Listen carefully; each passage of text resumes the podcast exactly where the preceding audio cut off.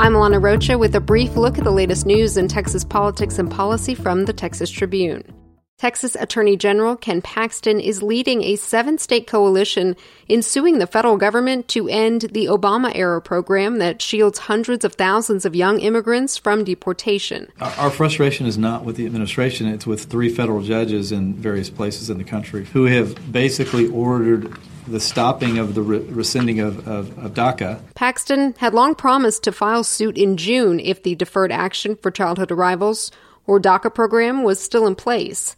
But it seems the ruling a federal judge in D.C. issued last week, ordering officials to not only continue the program, but accept new applicants again, moved up his timeline. The lawsuit filed Tuesday does not ask the government to remove any immigrants currently in the U.S. with DACA protections, but does ask it to stop issuing or renewing any DACA permits. In the Texas race for U.S. Senate, Democrat Beto O'Rourke wants to debate Ted Cruz, the Republican incumbent, six times before the November election, including twice in Spanish. A debate in Spanish would not be very good because my Spanish isn't good enough for it, but, but I look forward to debating Congressman O'Rourke. Cruz speaking with reporters after an event Tuesday in San Antonio. The O'Rourke campaign recently sent the Cruz folks a letter proposing a debate schedule with, quote, media reach to all 20 markets in the state. The Cruz camp said it's exploring different locations, venues, and platforms.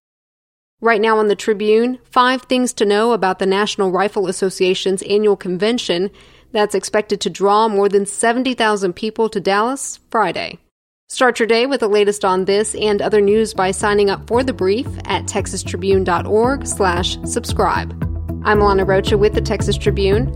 You've been briefed. The brief is presented by Visit San Antonio.